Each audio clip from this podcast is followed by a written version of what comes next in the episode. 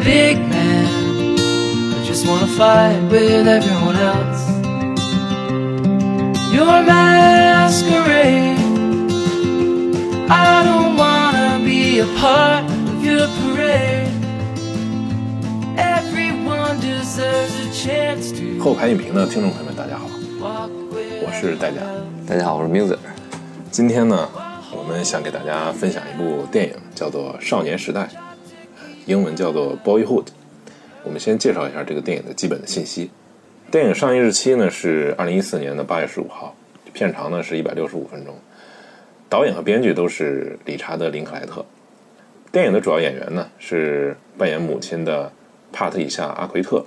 然后扮演父亲的伊桑·霍克，还有扮演小男孩的，呃，也是本片的主人公的梅森，叫做埃拉科尔特兰。还有这个片中的女儿呢，Samantha，她的饰演者呢是罗莉莱·林克莱特，她也是呃本片导演理查德·林克莱特的女儿。嗯，我先要说一下，这个咱们这个这个剧透分割线要早一点儿。这个片子呃，如果没看过的话，我觉得最好的观影模式实际上是不了解任何这个前置信息，直接进入这个观影模式。哎，你这样的话呢，有一个非常完整的体验，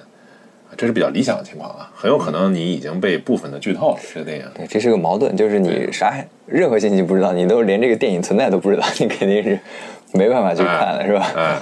因为它还是奥斯卡提名很多，虽然最后没拿，是吧？对，这个剧透实际上怎么说呢？就是说它没什么剧可透，但是、这个这个对但是它的一些背景信息是很重要的。如果提前知道，可能会对电影有一定的影响。行，我们先介绍一下这个情节的这个概要。本片的这个概要用一句话就可以表述，就是这电影啊，通过十二年的这个呃顺序的拍摄，讲述了这个德克萨斯的男孩梅森和他的家人从他的这个六岁到十八岁的这个生活。这这应该是我们聊过电影里面剧情要最简短的一次了，一句话，对，一句话剧情，因为你基本是没什么剧情，因为你实在是没法往下继续那个具体的聊，因为具体聊这个就篇幅就太大了。呃，这个就是它是就是关于生活的一个电影。接下来我们想探讨一下这个呃影片的这个评级了。哎，哦，那个行，缪子人，那你先说吧。两个拇指不得不看，啊，那行啊极极力推荐吧，啊，那我跟你一样，我也是不得不看啊，两个大拇指。这个片子的这个制作背景可以说一下啊，这个制作背景是很有意思的。本片最大的奥妙呢，就是在于它是完全按照真实的时间线拍摄的这么一个关于童年的这个电影。拍摄的这个时间呢是二零零二年到二零一三年，这个拍摄的周期总共是实际上是四十九天。啊那挺短的，这比我想象的要短好多啊！哎就是每年其实只有那么几天，每年是三到四天，三到四天，其实很短啊。这个本片的场景全部是在德克萨斯当地的取景，也也我就估计可能是因为成本很低吧，它这个呃选取的这个场景有限。我觉得这个投资能拍这个电影的这个叫什么 I I F C 吧，好像是一个对 IFC 这个电影公司很很牛逼啊，冒着很大的风险。对对对呃，林克莱特他为什么要拍这个电影？他这个起源是什么呢？我在一个访谈里边听他自己介绍过，就是他自己的女儿在上小学的时候呢，他突然想到要拍一部关于呃童年的这么一个电影，也可能是为了记录他的女儿这么一个过程。但是他发现啊，他在写这个剧本的时候，发现你拍这个其中任何的一年呢，都不能完整的表达他对这个整个童年的这么一种很纷繁的这种理解。啊，他的这个思绪呢，好像是到处都有，他不知道要拍哪一部分，所以他觉得可能写一本小说可能更好，更适合，就是相比起电影。当他就是想写小说的时候，突然又想到了，哎，为什么我们就不按照不能按照这个真实的时间线去拍摄一部完全这种记录儿童的这种记录童年的这个电影呢？嗯、这个想法应该说是非常大胆，因为这个什么呢？历史上实际上有这种电影，有这种就是按照真实时间拍摄的。英国那个纪录片呢，就是你刚才说的那个最有名的，就 UP 系列，每隔七年，每隔七年，对现在是五十五十几、五十六啊，五十六啊我这已经拍过了，好像啊，对，那个是隔七年他去返回去采访那个主人公的那个是纯粹的纪录片的手法。他主要还是采访形式吧。电影上方面呢，其实也有这种电影，就是比如说那个法国的著名的导演叫特吕弗，他是法国新新浪潮的那个代表人物，他有个叫《四百击》，不知道你看过没？对，那个很有名。啊，四百击，他的那个饰演者呢，在他后续的电影里边也都陆续出演，而且他讲的是一个人的故事。但这个电影跟本片最大的不同就是，它是独立成章的，虽然也是一个长达将近二十年的这么一个，就是关于同一个人的这个故事。还有一个系列就是《哈利波特》系列啊，对，啊，这个东西应该是它是一个制作上的一个被迫的选择，太成功了，对你不能太成功了，这个啊对，这系列一发不可收拾，就是它跟那个复仇者联盟还不一样，因为复仇者联盟嘛，他们都是成年人，所以你加个十年，可能变化不是很大。变化对，那么通过各种化妆啊什么，可能没有那么明显。但是《哈利波特》它是一个儿童电影，所以特别是那个青春期的那个之前的那个儿童长得特别快，所以变化比较大，嗯你看肉眼可见的变化，就跟那片子一样，是吧？对嗯林克莱特他拍摄这个电影，就是制制作周期长达十二年的电影，就很多人觉得就是天方夜谭。当然他自己也说了，就是融资呀也很不顺利，当时就找钱嘛。后来那个 IFC 幸亏是跟他合作过那个《Waking Life》，就之前那个、啊。也是一个实验性的一个电影，所以那个制片人也很有魄力，就决定支持他的这么一个呃这个计划。主要是他不单是说是资本上那个你能不能收回票房，或者是怎么你电影能不能拍完都是个问题，对，因为就包括这些演员会出什么意外啊，是吧？啊对，说说他女儿一度不想拍了，经过一说服他又回来了，最后。呃本片的这个小男孩这个选角其实是非常重要的，就是对整个片子的成立都是一个一个至关重要的这么一个作用。呃，因为你一个主角，你比如说对那个导演林克莱特来说，他怎么遇见一个六岁啊？因为之前他第一次见他应该是六岁选角的时候，他怎么遇见他将来能够变成一个是不是有一定吸引力啊，或者是观众是不是能够喜欢的这么一个形象或者一个个性，是吧？一一个最大赌博是他跟这个伊桑霍克是吧？等拍到十八岁的时候，能不能会神似这个？这个真的是让人感觉叹为观哎，止。但是这个还真是有点有一点儿，但是这个长相真的是挺挺难判断的，呃中间一度长歪了，我觉得。对，呃 林克莱特他他挑那个演员的时候，他首先排除的就是乖乖子的那个形象的那个小孩儿啊，就是特别取悦家长那种。啊，他还排除了特别外向的、积极好动那种、爱运动那种小孩儿。这个是有点半自传性质的，应该是他可能是对觉得根据得跟跟自己小时候那个对个性啊或者样子啊比较相似的。对，他要选择就是有一种神秘气质这种小孩儿，就是说他也不是那种呃学习型的，但是呢就有点爱思考，比较有趣，但是呢不也不是说很聒噪那种那种小孩儿。嗯，呃，本片的这个演员啊，就是艾兰·科尔特兰，他的妈妈是一个舞蹈家，啊，他他爸爸呢是一个音乐家，所以他是有一个艺术这个的这个背景熏陶在在对这儿啊，所以他可能其跟其他孩子有点不同。哎当然非常幸运，啊，我们看到这个小时候长得很可爱的这个科尔特兰，呃顺利的没有长歪哈，最后就是 依然是具有一定吸引力的这么一个个性演员啊，所以这个赌博的成功啊，就直接造就了这个这个电影的这种就是诗一般的那种底蕴。选角真是太关键了。其实，因为因为它整个这个实验性质，它就是你说很大程度上它是取决于这个主角的个人成长，真实的成长。而且你知道他这个拍摄的时候，美国有法律，就是你跟演员签约是不能超过七年的，所以他没办法通过一个十二年的合同把把这个演员都给中间续签一次呃对，所以他后来他说没有签约，就是完全就是啊，个人性质建立在两个人个人相互信任的这种基础上。对，他是特别希望那个科尔特兰他的那个父母啊，就觉得这好像就是一个一个夏令营一样的活动啊，就是两三年，对对他孩子成长也没有什么负面的影响，让这个成为一个一个一个吸引力。他特别害怕的一件事就是他们突然搬家了，搬到海外去了。行啊，那这个电影呢，我们说它的这个类别呢叫 coming of age，在美国这是有特特别的电影叫成长电影，它类似呢有那个怦然心动、伴我同行，Stand by me，对，污泥，那这都是同一类的电影，专门就是聚焦青少年成长。简单的介绍一下它的这个评论界的情况，豆瓣的评分呢是八点五，呃，算比较高的分数。IMDB 评分呢是七点九，呃，不算特别高。但是在这个专业评论的这个 Metacritic 这个网站的评分呢，本片是一百分啊，这个 有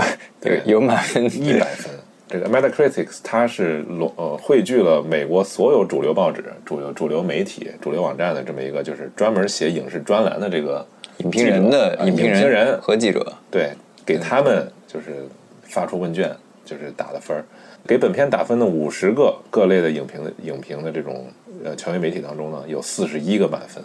MC 就是 Metacritic 这个网站只有八部片子，历史上只有八部片子是一百分。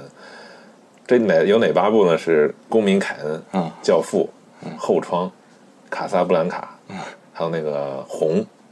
迷魂记》，然后《臭名昭著》。对，有两部希区柯克的啊，所以你看他这个，在这个这个专业媒体中被已经推向了神作的这么一个地位了，对对对完全是神作的地位。因为因为它太太特殊了，我觉得。对它不管是就是你整个的观影体验下来，你感觉特别好，然后另外是它在这种形式上的这种突破。对，所以我们我跟 Muser 我们两个也不用说这个推荐理由了啊，你光看看这个这个特点，它这个特性你就知道是一个你不得不看的片子哈。行，那我们就说说这个片子，我们就试图的去解构一下这个片子，就是它为什么好呢？我们想说的第一个问题就是，这个片子其实它是一种非常独特的这种叙事风格啊。我我我给它总结了一句话，就是美国生活流 啊，这是相对于那个失之愈合的那个日本日本生活流啊所所言的。它具有一种什么特质呢？就是一种穿透屏幕般的这种时间感。这个东西啊非常难得，你在其他片子几乎看不到这种感觉。首先就是一点，它是一种就是从外到里的一种写实主义，这种写实主义风格是贯穿始终。嗯，主要是这个片子的角色呀、他都是普通人哈。这个剧情完全避免了就是好莱坞的那种常规套路啊，完全是反剧情、反戏剧化的。整个片子都是这种特点，它完全是用生活琐事、一些小事、一些点点滴滴的事儿构成的。很多我看那个导演自己也提过，说这个片子里拍的很多素材，要搁好莱坞导演可能就卡掉了，对呃 不会用。其实你要说有一些，其实还是有一些戏剧转折，包括他每次搬家，包括他他妈那个结婚离婚，这都算是生活中很重大的事儿。嗯，但是他你发现他他基本没有展现这些，他完全是从一个小孩的那个视角，他把就是一些别的导演肯定会拍的一些场景，他就没拍。对他是通过一个非常小的侧面去展现小孩的视角嘛，对完全是还原那个小孩的视角，对就非常真实。你一看就把你带回到当年自己你小的时候，可能就是这么去感知这个世界的。然后这个片子它还有一个特点啊，就是为什么它是写实主义给人的带来的震撼，就是它那个时间段落是完全没有任何提示的啊啊，不给字幕，也不告诉你这个过了多少年，完全靠你自己去感觉去感知。啊这个东西就很符合我们人平时在日常生活中对时间的流逝的感知的一个一个反应吧。我觉得，经常就是哎，你回头突然看到什么东西，你觉得时间过得好快啊，或者怎么样，是吧？是你不是说会会像电影里告诉你啊，一年过去了，两年过去了，没有这么一个时间，他他就是默默的在你身边偷偷的溜走的。对，这也是他想要还原的一个一个感受，对吧？对？这也是他写诗的一部分。我们说他这个人物展现啊，从就是主要是演员的表演啊，他这个从台词设计啊到这个表情啊，全是生活化的，而且这个拍摄手法中呢，就是几乎让你感觉不到摄影机的存在啊，他这个摄影机完全是为这个他的这种风格服务的。他当然他也有一些特殊设计啊，比如说你你到看到那个第二遍、第三遍的时候，你就注意他也用了一些长镜头啊，用了一些简单的长镜头、跟随镜头啊手持的这种镜头，但是呢。呃，就是你完全不会注意到这个导演是在任何有炫技的这么一个野心啊，墙上的苍蝇是吧？对对对对，哎，你说那个素人演员，我我插一句，就是这里边名气最大的就是伊桑霍克，他演过好多其他的电影，你一看他哎，知道他是个那那个妈妈演员也挺有名的，我在想，如果有人就是不认识伊桑霍克，他看这个电影，他可能会有更不一样的感受。如果你完全不认识他，你以为这就是纪录片儿？对，就像你说的，就是素人嘛，素人演员抓过来给给他攒一起了。对，然后我们说这种时间感啊，他为什么具有这种时间感？还有一个原因就是，我觉得，呃，这这也是本片风格啊，就是林克莱特的风格，就是话痨。哎，这个话痨是这个这演员这个台词密度极大，这个这嘴就没没断过。呃这个当然它是有一定特点的，就是林克林克莱特他在制作的时候呢，他经常会请演员本身，自我自由发挥，呃呃，对，他是比如说他是那个每年拍摄一次嘛，然后他会回看之前拍摄的，然后他会要展望下一次他们的角色有什么发展。嗯，当然就跟你刚才说的，这这个片子刚开始实际上是林克莱特的一个半自传体的一个一个设置，包括这个母亲的这个离异，几多也是他次的离异，是他自己的经历，嗯。他跟他父亲的这么一个关系什么的，这里边你能找到很多他的影子。但是在这个拍到第四、第五年之后呢，就是时间慢慢变长以后呢，他会不断的去呃邀请这个伊桑霍克或者是那个母亲啊，他们会记录自己生活中平常在特定场景下的这个语言啊，你平常说了什么话，然后他还要求这个电影里边的两个孩子啊，也要写类似日记的这种东西，就是你今天去哪儿说了什么话啊，然后呢，在下次剧本创作的时候，他们抓取一点儿对台词，会搞一个头脑风暴，会大家会坐在一起去商量这个电影，这个如果剧情是这么演，这个台词应该是什么样的？啊，这真是更像纪录片了。对，是吧但是它的难度就在于呢，它的这个呃这个剧情是真是虚构出来的，编出来的啊，它不是这个孩子的这个经历呢，跟他呃拍摄中的孩子的这个其实还是有一定距离的，还是没有那么容易的哈，没有不是说完全演自己。这个片子其实它那个话痨的这个一部分，它还有一部分就是它它它留足了这个留白的一种时间，他会故意的没有没有剧情，也也没有语言，就是就拍摄在那儿给你看，给观众去想。这个片子对他这个话痨这个特质表现的还不是特别明显，这里面话最话痨的就是他爹嘛。嗯，对对，他爹，我觉得你你有时候你也可以这么理解，他他不是一两周才过来看一次孩子嘛，他是有这种他想急切的想跟想跟子女沟通的 这种心理。中间有一幕哎印象挺深刻的是吧？他把车停到旁边，哎，你们不能这样跟我说话，你们要怎么怎么怎么跟我说，是吧？对他不想让自己只是一个那种哎高高在上的那个父亲的。那个情节是很有意思，因为那个孩子父亲往往那个家长喜欢让孩子打开心扉，对吧？然后那孩子反问了一句很有意思，他说：“哎对你怎么不给我说你发生了什么事儿呢？对吧？这个也是醍醐灌顶的，这双向的嘛。醍醐然后灌顶的，他要求平等，要求一种地位上或者权上面，我跟我跟你说我的生活，你也要告诉我你的。对，然后他爸爸就哦，明白了，嗯咱们还是这样吧。对，很有意思。然后你比如说留白这个，他还有几个情节我印象很深。第一个就是那个死亡的那个小鸟，啊就是刚开始那孩子凝视死亡，对吧？对，这个场景就很有意思，就突然就给你一种这种艺术的感觉啊。嗯，这孩子可能开始开始思考这种生死的意义了，或者死亡的，开始开始有一种，啊，他突然也对有一种诗化的感觉。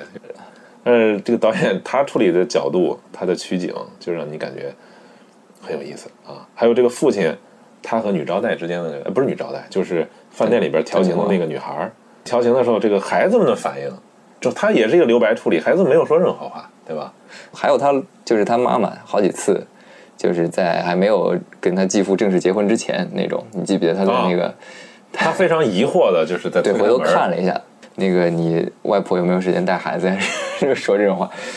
当时可能对孩子来说很很纳闷儿，是干嘛呢？所以他把他把这种这种疑惑，其实可能深深的埋藏在内心了吧？可能长大以后再回来再想，明白是怎么回事。包括他去看后来第二个继父，嗯，也是，他一看，哎，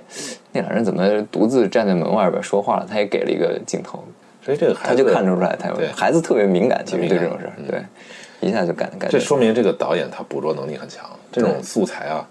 他不管怎么样，就是他能观察到生活中的这种小细节细节啊，这安插到这个很很适当的安插到他这个剧中的人物当中，这肯定就是来自于导演自己的自身自身经历，我觉得对，啊，或者他的孩子，对吧？或者是因为这个剧中的这几个主角都有孩子啊。呃，你说的这个还有一个，我想起来，就是他们第一次搬家的时候，那个有一个骑自行车的小男孩儿，在后边追他们，对，以前呢跟他 Mason 是特别好的朋友，结果走了以后也没有说告告别，其实没有正式的告别。对然后呃他就在那个后窗凝望那个孩子，是吧？那孩子还被树遮挡了，然后在骑自行车追他，没有一句台词。这个地方处理得也很好，对这个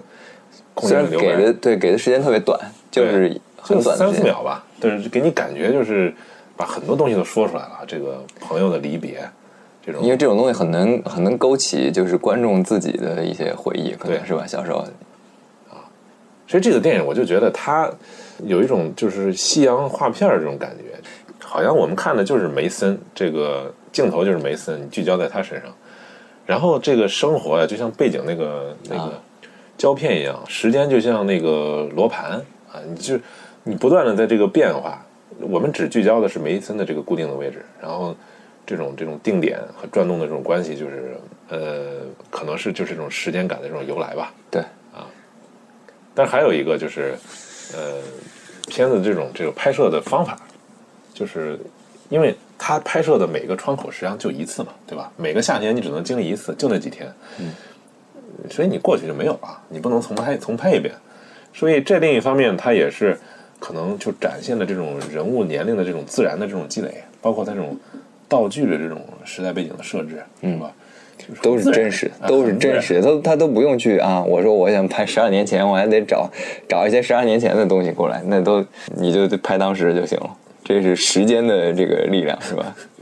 这个片子当然还有一个很特殊的，就是时间感啊，我觉得是非常重要。就是咱们刚才说了，都是碎片化的小事件，对吧？都是各个小事件，但是呢，它一旦积累到一起，它到一定程度呢，就给你一个非常大的一种力量。就是比如说，呃他们用油漆漆掉了那个量那量身高的那个线，啊，对吧？对。然后两个孩子在那偷看那个《花花公子》啊，色情杂志啊，然后跟这个父亲野营啊，母亲就是遭遇的那种家暴啊，是吧？嗯。啊，然后对他发现家暴那个也也挺有意思，是吧？就非常，你感觉非常真实，非常自然。因为那个时候啊，这个他的母亲是不会让他看到这个过程的哈，就是催促他赶紧走，这才是真正的就是一个咱们说一个一个比较好的一个家长的这个做法啊，他不要让把小孩暴露到这个这种撕裂的这种就是父母关系当中。呃，还有一个就是高年级的同学啊，互相吹嘘自己的这种经历啊什么的，对，然后父亲呃刚开始承诺把车给他，对吧？后来哎那段那段很有意思，忘了。你那个这个 对那段 GTO 你不是给我的吗？这个父亲说哦，是我是说过吗？他先是否认，我绝对不会那么说，never I will never say that。这个那一段我觉得挺有意思，就是有些有些话可能父母随口说出来的，但是小孩可能会记得很清楚。嗯，没错。导演这个东西他处理的就非常高明，在哪儿呢？就是他把每个小故事啊，比如说一个小事件，对吧？他都是截取某个片段来来进行展示，他从来没有把一个小故事从头完整到尾的对拍摄出来，他都限制的很短，就是甚至是故意的啊，没头没尾。这种这种破坏事件本身完整性的这种做法呢，我觉得实际上就是我们所能够回忆的这种生活吧，能够生活的这种感知，对吧？就是你这种瞬间记忆是很多的，但是它是编织在一张没有什么逻辑的大网上。然后呢，就是你你比如说你像导演这样把十二年啊有机的这种浓缩到一个三个小时之内，这种这种效果这种积累就是非常独特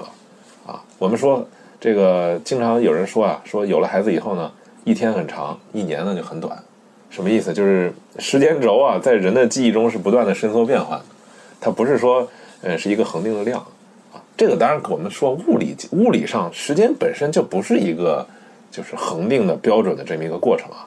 它本身就是一种就是根据你的运动速度或者是你的这个所在位置不同，它时间你时间感是不一样的。它它就像一个就是一大堆的这种或多或少的那种小石子，嗯、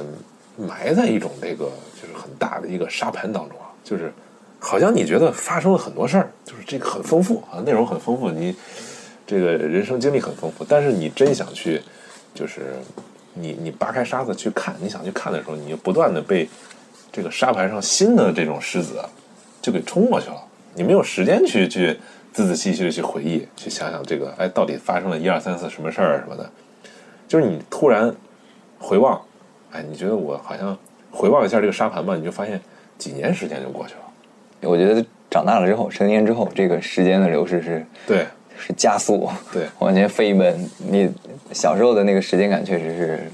对，不太一样，跟跟就是就是就说这种时间的流动性，这种本身的这种感觉啊，生活的感觉，这导演就是他模拟的非常的出色，对让人感觉你怎么能把时间拍的这么的这个形象具体，但是好像又什么都没有呢，是吧？就是给人给人造成一种非常矛盾，但是很有这种厚积薄发、这种迸发力很强的这种感觉。所以这个片子的这种剪辑功力，我觉得是真是太太惊人了。对他就是将这种流动性放大到了一个就是非常令人惊叹的这么一个场景时空当中去去去呈现的，就是它有一种另类的一种就是史诗感。虽然说都是生活小事儿啊，就说就是那种呃人好像就在一个就是一一叶小舟，你在这个时间的大海中呢，就是不断的被冲刷，不断的这种波涛在在击打你啊。然后大海的这种冲刷本身就变成了你生活中你不可忽视的一部分，甚至说就是你的所有的记忆的主旋律。我我看其他电影从来没有这种感觉，对，对生命、对生活、对自己的童年，是吧？对本身的这种呃回望式的这种这种感觉啊，我觉得他能达到这个，首先是几点嘛？首先是他他自己小时候是一个感觉非常敏锐的人，应该是、嗯他能把这种对时间的这种感知，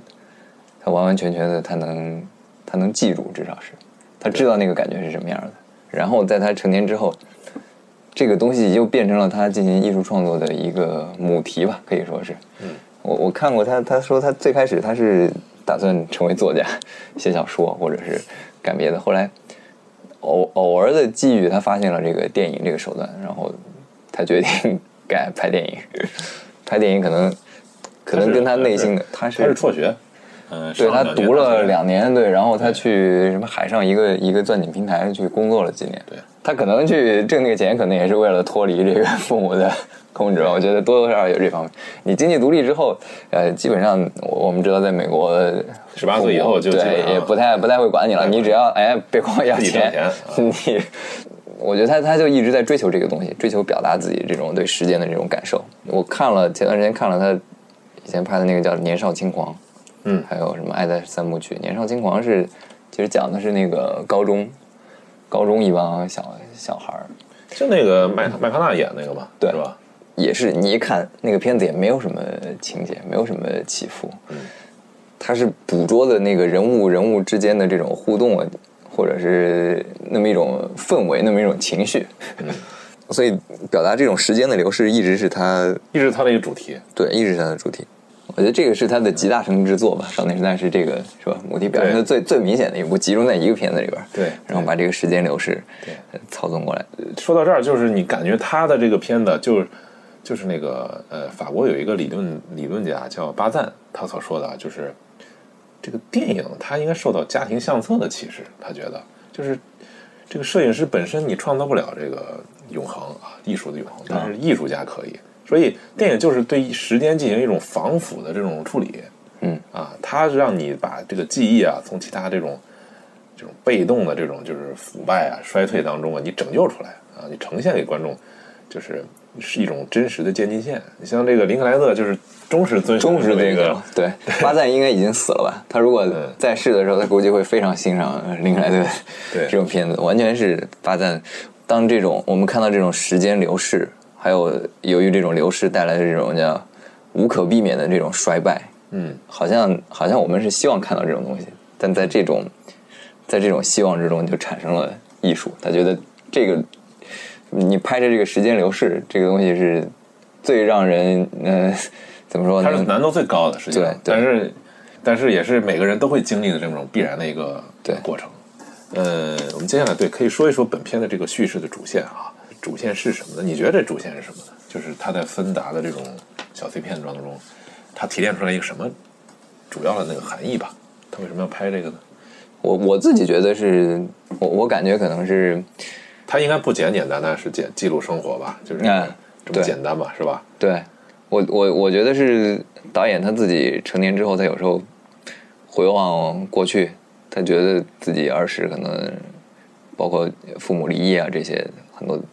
一些不理解的事儿，他觉得他儿时可能受到了一些伤害吧。他成年之后理解了之后，他需要通过电影这种媒介，嗯，进行一种排解。可能在他的眼里，很多在儿童的这个视角里来说，大家成长的时候多多少少都会受到一些伤害吧，嗯不不可避免的，尤其是你家庭的这种这种事儿，嗯你完全是不不受控制的，是吧？对。但是呢，你小时候缺乏那种理解力，你会把它一直埋藏在内心，然后你成年之后，你把这些童年跟过往讲述出来，其实就是像一种心理治疗的这种过程，重新理解自己的过去，然后再走向未来。但是可能现实生活中很多人不会去做这个事儿，他不会回头看自己的嗯过去，所以他这个片子拍出来之后，我觉得是一个是一个很有普世价值的事儿，他替大家做了一件特别有价值的事儿。他帮大家回看了一下，那个他他选角也是刚才你说的那样，他不能找一个特别特别特立独行、特别不一样的人，他嗯还是要找到一个就是很多人能够找寻到共鸣的这么一个演员来、嗯来表达这个事儿。对他就是一个普通人，他也没有做什么惊天动地的大事儿没错，啊，这是他这是导演故意他就这么编排的。他想重新回顾自己这个小时候都是一种怎么说呃自我中心吧，是吧？小时候都觉得哎我我最特别，你逐渐的慢慢长大，你发现这个啊你的这个视野啊逐步的扩展，你觉得你发现自己也没那么特别。你记得他他最后那个去大学之前，他说啊那个给我们安排宿舍，给我们做那个测试。啊，世界上所有人就能分为八类，八类就给我定义完了。所 以他是有这么一个自我发现的这么一个过程。这个，这是一个非常令人悲伤的故事。对这个 Muser 说的这一点呢，我就很有感触啊。我个人觉得，这个片子他所说的这个主线是什么呢？他实际上就是一个孩子啊，他呃在自我的意识的这种挣扎中啊，逐渐就是被外部生活所同化的这么一个一个故事。就你刚才说的，就生活对他是很有时候是很残酷的，父母分离，各类的继父，他在不断的被动的要去适应这些对奇奇怪怪的这些有有的酗酒暴力的这些继父。那个我看有个评论说，哎，这个这男孩太被动了，太他对生活中各种的这种重大的变故都没有做出任何就是有效的抗争啊，或者他他就不是那么一个人，我觉得。有的人就说，哎，你怎么他怎么不去抗争啊？他怎么没有任何情绪表他达在这个里抗？争过吧？你比如说他喝酒、抽烟，嗯，嗯，他不是那种特别激烈的抗争。对，只不过他不是公开的那种那种对抗。你包括这个，就是他还有一种就是那个学校那种暴力啊，对，学校那种压力，你能看到对吧？导导演给你的一些镜头，给你一些场景，你能看到就是孩子们的这种世界，这种各种的这种对他的这种塑造，非常像，就是你我就说我自己，我小时候也也经经历过这种事儿，但是啊。因为索性没有造成什么特别重大的后果，或者是怎么样的，对这种事儿就过去了。就像就像他拍片子给呈现的，你刚开始看，哎，特别纳闷儿，没头没尾，突然来这么一段，嗯，就中间被几个小孩儿给给在厕所堵在厕所里，想揍他也没没揍，看见有人进来了，啊对。就散了。还有他母亲经常让他搬家，对吧？你知道一个小孩搬家对他来说意味着什么呢？就是他从一个世界完全到了另一个世界，一个非常陌生的世界。你频繁的这种转学，对吧？你搬家，你这个朋友全部都要重新就是置换掉，你原来那个朋友都要生活生活全都分离掉对，对整个都变样儿。啊，然后还有这家长对这个孩子，他的各种的这种，比如说规范呐、管控啊，甚至是强制啊，对吧？这这你看到就是这这是一个孩子的这个天真烂漫啊，他这个逐渐丧失的这么一个过程。不但你从这个表情、行为，包括他自己的那个语言，你他你能看出来，这个孩子刚开始他你看他是希望父母和好的啊，他在不断的关注自己这个这个是让人最心碎的地方。他不断在关注父亲，哎，父亲怎么万一找不到我们怎么办啊？或者是父亲这个，他就希望父亲在身边啊，一个正常的家庭。呃，但是你看现实就是告诉他，父母是没办法在在一块在一块了哈。呃，还有一点就是说，他小时候你看他有很多兴趣爱好，对吧？他可能小时候他希望自己长大的时候能能做很多事儿，对吧？特别是很有趣的这个事儿，或者是他渴望得到父亲或者这个母亲的这种关注啊，就是跟你刚才说的，慢慢的就被现实所挤压掉了，就完全是一个就是被生活所驯化的这么一个一个过程。而且你看到还有一个就是他对人和人之间的这种社交上这种非常微妙的这种关系，从刚开始的这种天真无邪哈、到最后越来越敏感，对吧？孩子可能有害羞的过程嘛，是吧？这是很正常的，有自我意识的这种这种自我认知的这种逐渐成熟。但是另一方面，你可以看到他的那种天真烂漫，对所有的人都很友好的那种东西，是吧？或者是对所有人都打招呼啊，或者是呃很自然的就在一起玩耍哈。你记不记得刚开始转学的时候，有一个人 Welcome to the Sucks，就是啊，就那种感觉你没有了。你将来长大以后就就逐 逐渐的没有了啊。这个我是觉得很悲伤啊，这你刚才说的。哎这个我倒是没有，呃因为他是关于一个说，我觉觉得还是对，确实有一点。是吧？因为他是关于一个男孩成长嘛，这个男孩成长，你必然会观察到这个，，就像就像后来他爹跟他说的，就是你的皮肤会变得越来越坚硬。嗯，你会丧失其实敏感度。其实对你的就是一个人的这种敏感度的这种丧失。你看年龄越来越大，你发现有些东西可能是没必要的，不是说没必要吧，就是从这个功利主义角度来考虑，过过分发达的那些那些敏感啊或者什么，好像不会给你带来什么好处或者是优势。然后慢慢的、慢慢的、慢慢的那些，它就是，嗯，就是自我驯化嘛，自我这个就被这个社会给给慢慢的打磨掉了那些那些东西。没错。所以他他父亲还是挺好的，我觉得他，我记得最后那段，对吧？他就是说，重要的是你还能感觉到东西。他就是导演他借着这个借这个父亲的口呢，他说出了一个他对生命意义的这么一个思考。因为他的孩子当时就有点疑惑嘛，就是说那我们存在的价值是什么？啊，对有什么意义呢？文南这太说，对我们都不知道，所有人都不知道，啊每个人都是 improvise，然后我们都是临时临时表演，就是呃逢场作戏。都是被动的啊，所有的东西都在都在把你往那儿推，对吧？你你怎么能体现出你的存在？怎么体现出生命的意义呢？然后啊，这父亲就告诉他，你你感知啊，对吧？当然了，导演最后给了一个最大的答案，就是当下啊，这是我觉得这是他给的最大的一个。对，这后边咱们可以说到这个电影的这个结局啊，我觉得是非常精彩。嗯，行，我们可以谈一谈这个人物了。嗯，可以先说一下这个小男孩儿。嗯啊，当然有人说啊，这个小男孩儿这个表演啊，他前后有点不一致。就是什么意思？就是说这个小男孩儿他青春期以后啊，这个有点装腔作势啊。我觉得很正常，就是那个年龄阶段的对，那个啊，这你这大谈什么 Facebook 对人的这这种这种，好像是我们都是这个机器人呐、我们这个我我我我的感觉是对，稍微有点超前哈，稍微有点就是不像是他那个主要是他对他女朋友的那个不满的。对对话当中所体现的啊，对这种社会消费主义啊什么这种东西，他有一些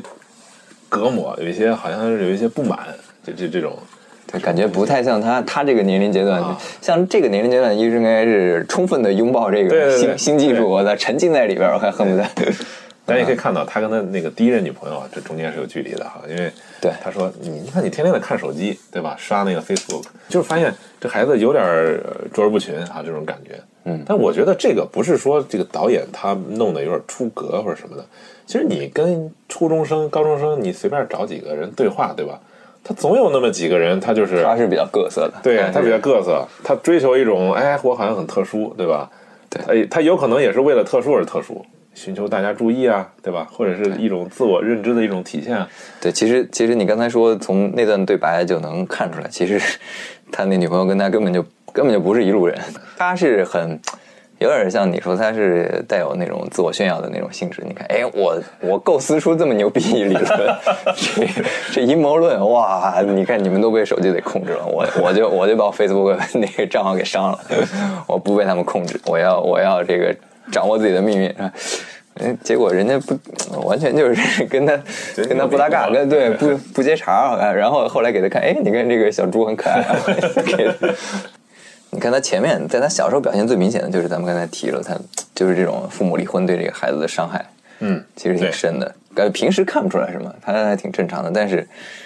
他特别喜欢他爹妈复合，是吧？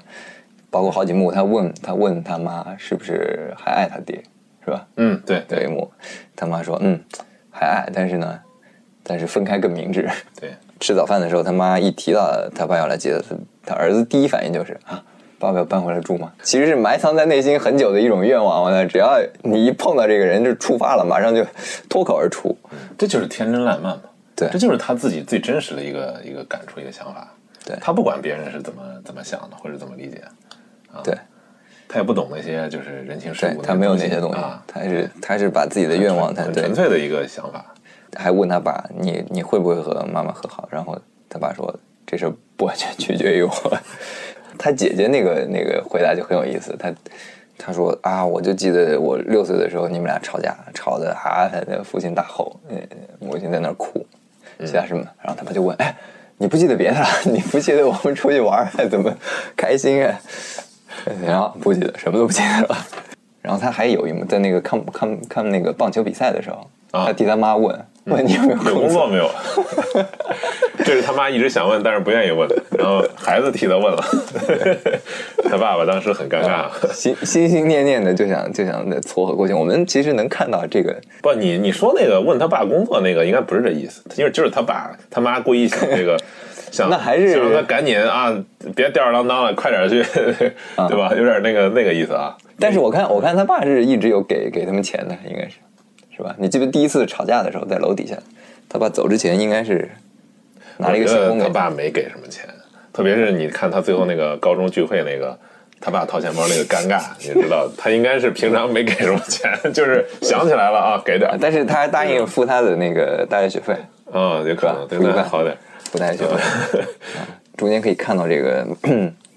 对，包括包括这个 Mason 对他两任继父的那种关系嘛，就是不认可嘛，也那那俩人本身自己有问题嘛。那另一方面，他这种他还是觉得那才是我爸。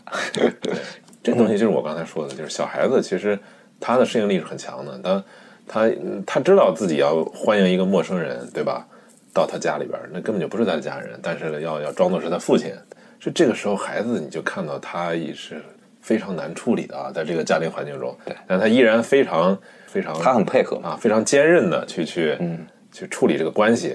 嗯，除了这个表现的很明显，另外就是他和那些高年级学生的吹牛逼聚会，内幕挺逗的，我觉得。那一句那部你刚开始你看你没觉得这好像有点出事儿，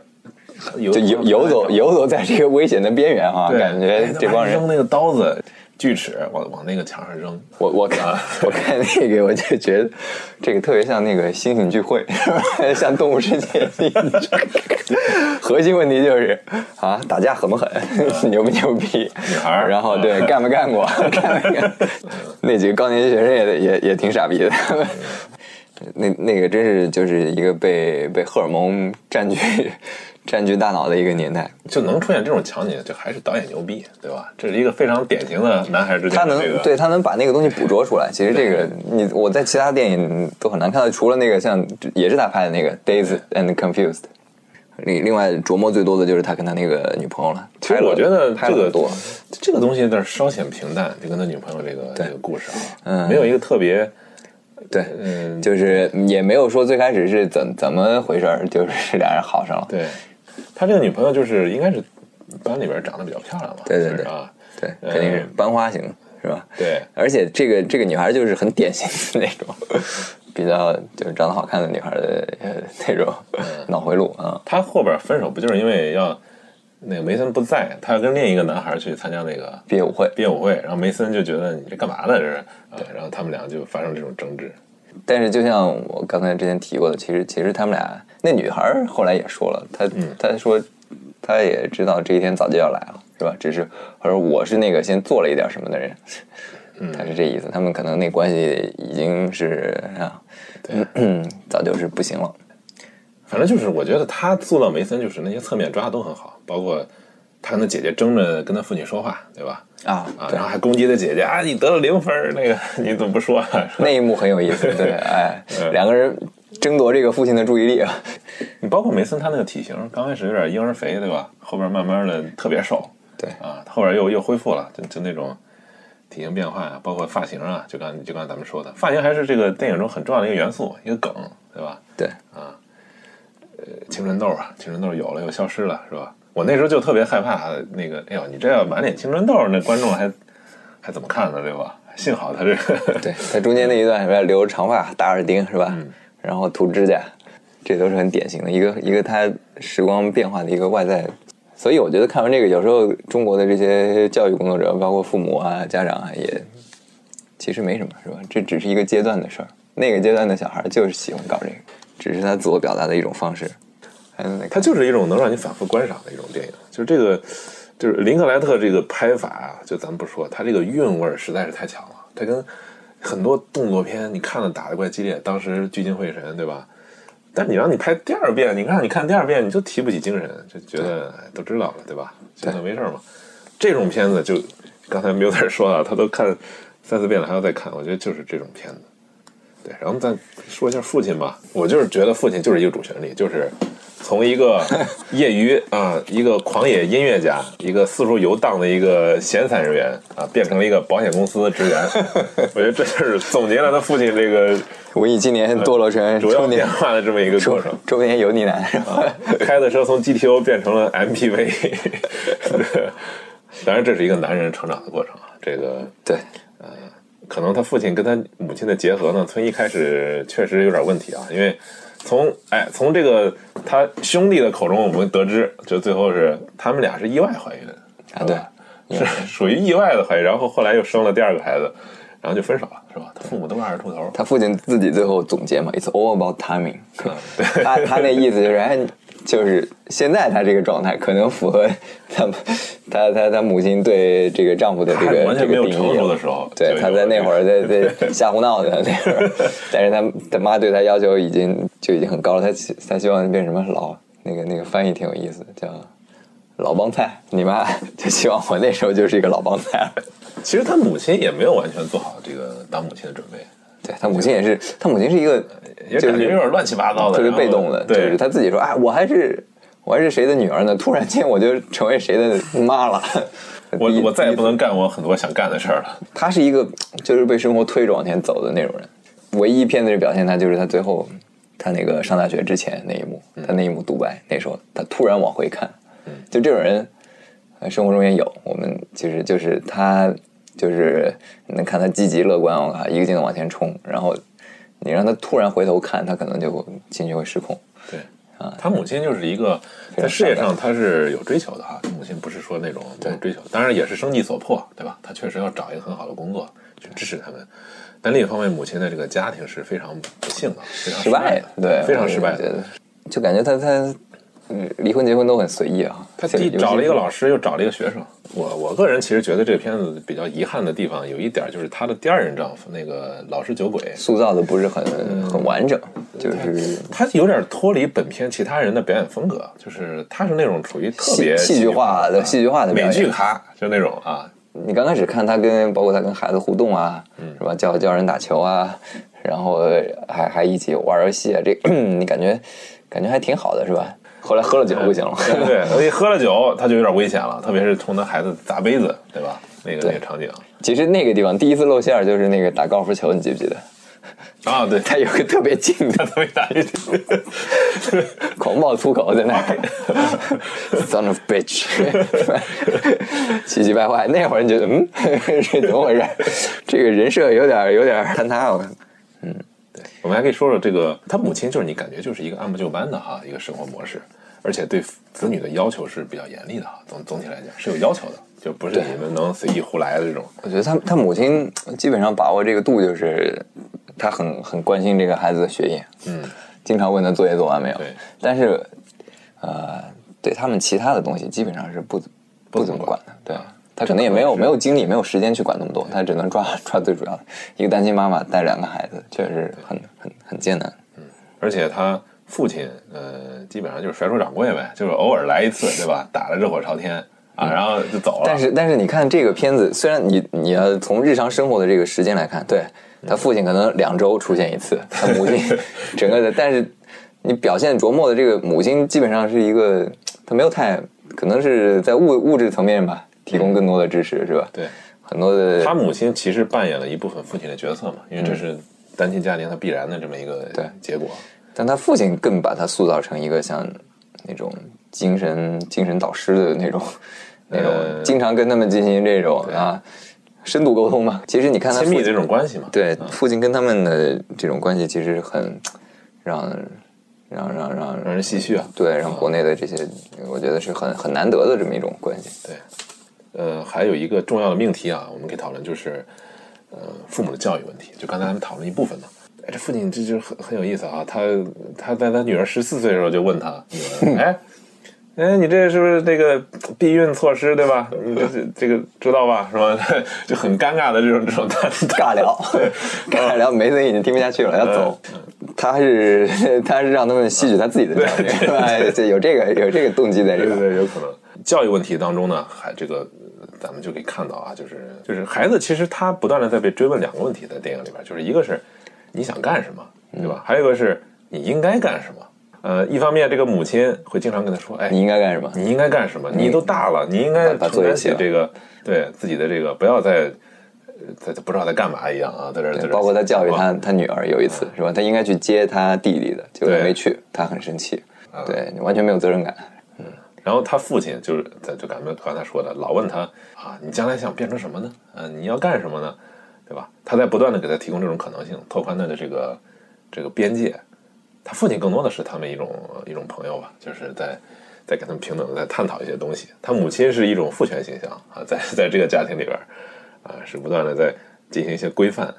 你就跟孩子就跟一个那个汽车一样，他在这个大马路上这个飞驰，对吧？他母亲就是修正方向盘的，就是啊，就是你这跑跑偏了，我给你拽回来，踩刹车。对，父亲就是导父亲航员，就是弄油门了，或者是导航员啊，去哪儿啊，开多快啊，就这就这种感觉，就是这个东西啊，嗯，可能这比喻很精妙。对这个东西，这个电影里边这个抓的这个核心是很准的，定型和和给予的这种自由，它本身其实有有时候是矛盾的，但是啊，这是不断这个交替的一个在孩子中不断交替的这么一个过程。咱们前面还说了，父亲给他就是告诉他，就是如何要审视，对吧？如何思考，对，包括就是鸦片战争那对。那一段，他那个就是哎，你这个这那老师说的也有可能是错的呀，那个课上教的也是谎言，是吧？嗯，我我觉得这个是不是间接导导致了他梅森后来他有点儿这个阴谋论的那种那种世界观？其实其实对，有时候也在想，过早的告诉这个小孩儿这种独立思考，就是在他可能还不具备这个独立思考能力的时候，你就让他去判断他他啥也不相信的时候，是是反而是可能是有害的呢，或者是容易他导致他容易陷入这种虚无啊，或者是怀疑怀疑论啊、怀疑主义这种。父亲一看就是一个自由主义者，对对对，他是要要追求个人自由的，他反对任何就是限制他个人自由那些条条框框。从他个人的行为，还有他对这 反对不对，不是那，但是他后来他也被驯化了，但是呵 呵他可能年轻的时候对他孩子，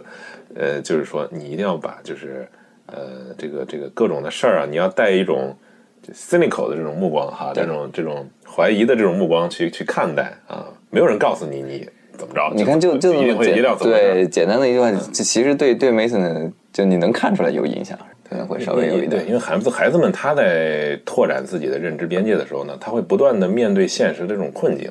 所以这个时候呢，要么就是你说的，他他他不明白是吧？他不知道，被在磨合中慢慢的就磨合了。嗯，但另一方面呢，可能他面对这个困境，他会产生一些其他的思考。其实其实我我也在想，这是这是某一类人的一种特质，就是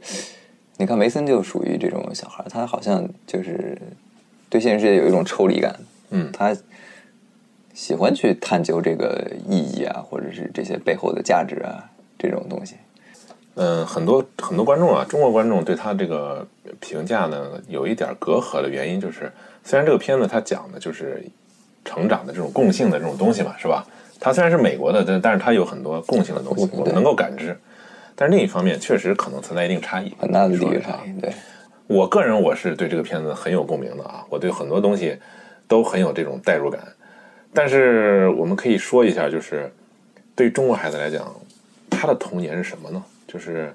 像这种美国式的这种孩子这种很不一样自由，很不一样。这种东西是很少的。对我觉得就包括包括他父亲跟他带着他那些活动是吧？去搞野营啊，嗯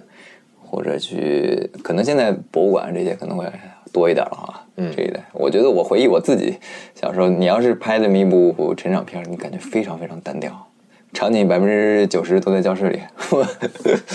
就是中国孩子，中国孩子跟这个这个片子的这个童年相比呢，我们的首先就是学业压力啊，你这最简单的对吧？学业压力，然后学校的这种就是你的同同龄人给你的这种压力，对，这个压力是占主导地位的。这个对，就压的其他的东西都都得靠别人占了。包括对，包括中国是一个传统社会嘛，他这个父母关系跟美国完全是不一样的哈。他这个，咱们说他母亲是扮演了父权角色，那也是相对于美国家庭来讲。你在中国这个，你这种父母之间的这种跟孩子上下级关系，呃至少在咱们那年代啊，那是非常固化并且是突出的一个特点。你是不可能有那个任何探讨空间的，很多时候啊，这个对孩子来讲呢，他这个自由度实际上是很小的。个性的形成是受其实受这种父权的这种压迫啊压迫是很明显的。嗯、包括那个两个啊，游戏早恋，对吧？啊，对，这都是严格控制的。这洪水个猛兽，基本上就是这个从这不单是家长控制到这个学校，对整个社会都都是一种对对对一种压抑的这种一种舆舆论压抑。哎呀，我那时候就是这，你说这个这叫做电子海洛因。对 我不知道，我不知道，就是我们听众里面有没有人知道这个？早恋，当时就是早恋就觉得你思想是有问题的，你觉得就是说你这个孩子都带偏了、带歪了，这这种这种感觉。对，它是压抑一种人的这种本性嘛，或者说是，其实我们知道，人到那个年龄阶段，你其实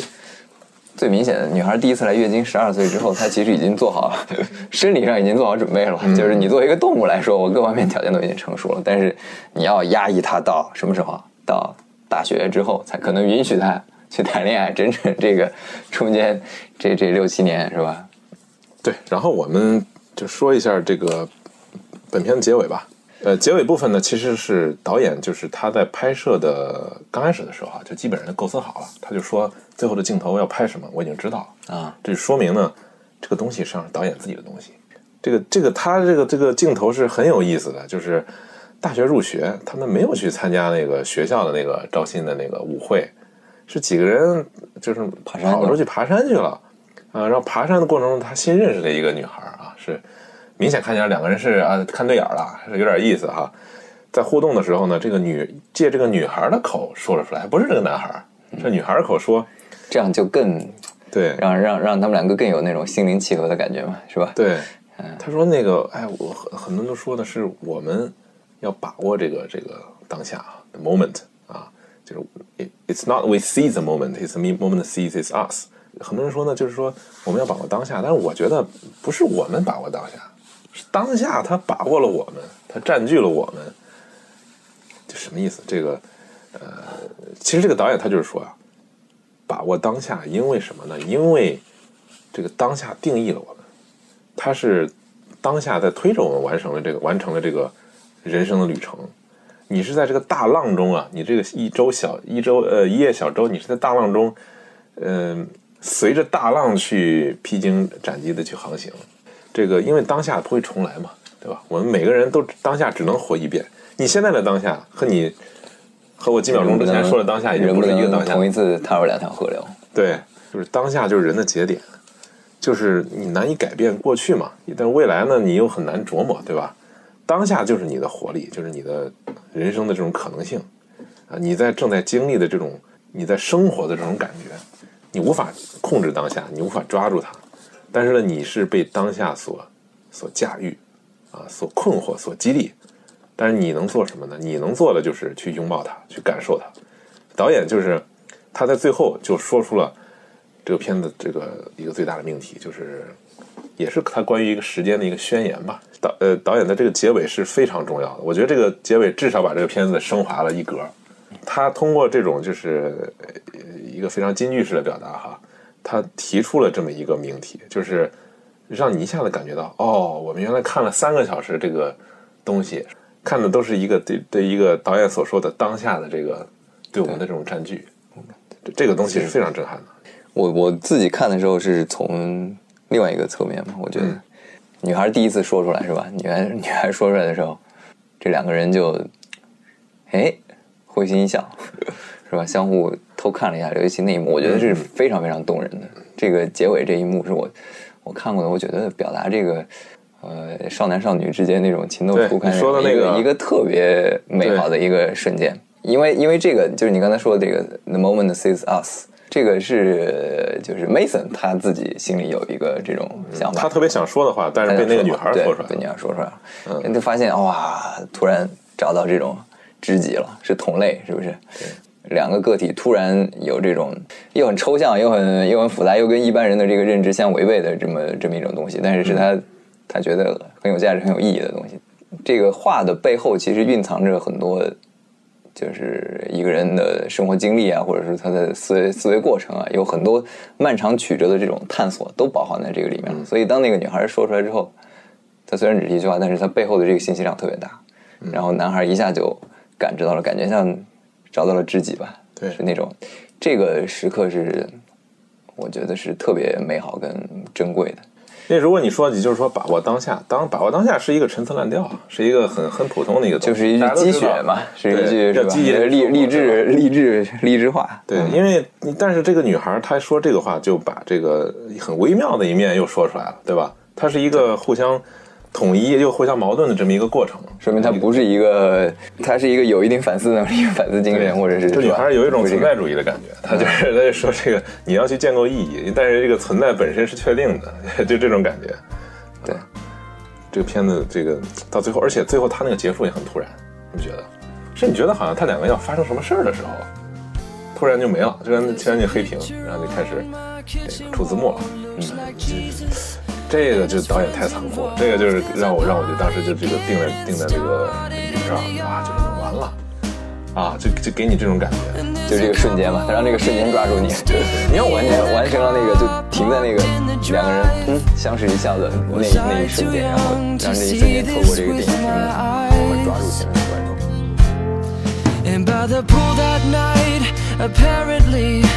The chemicals weren't mixed properly. You hit your head and then forgot your name.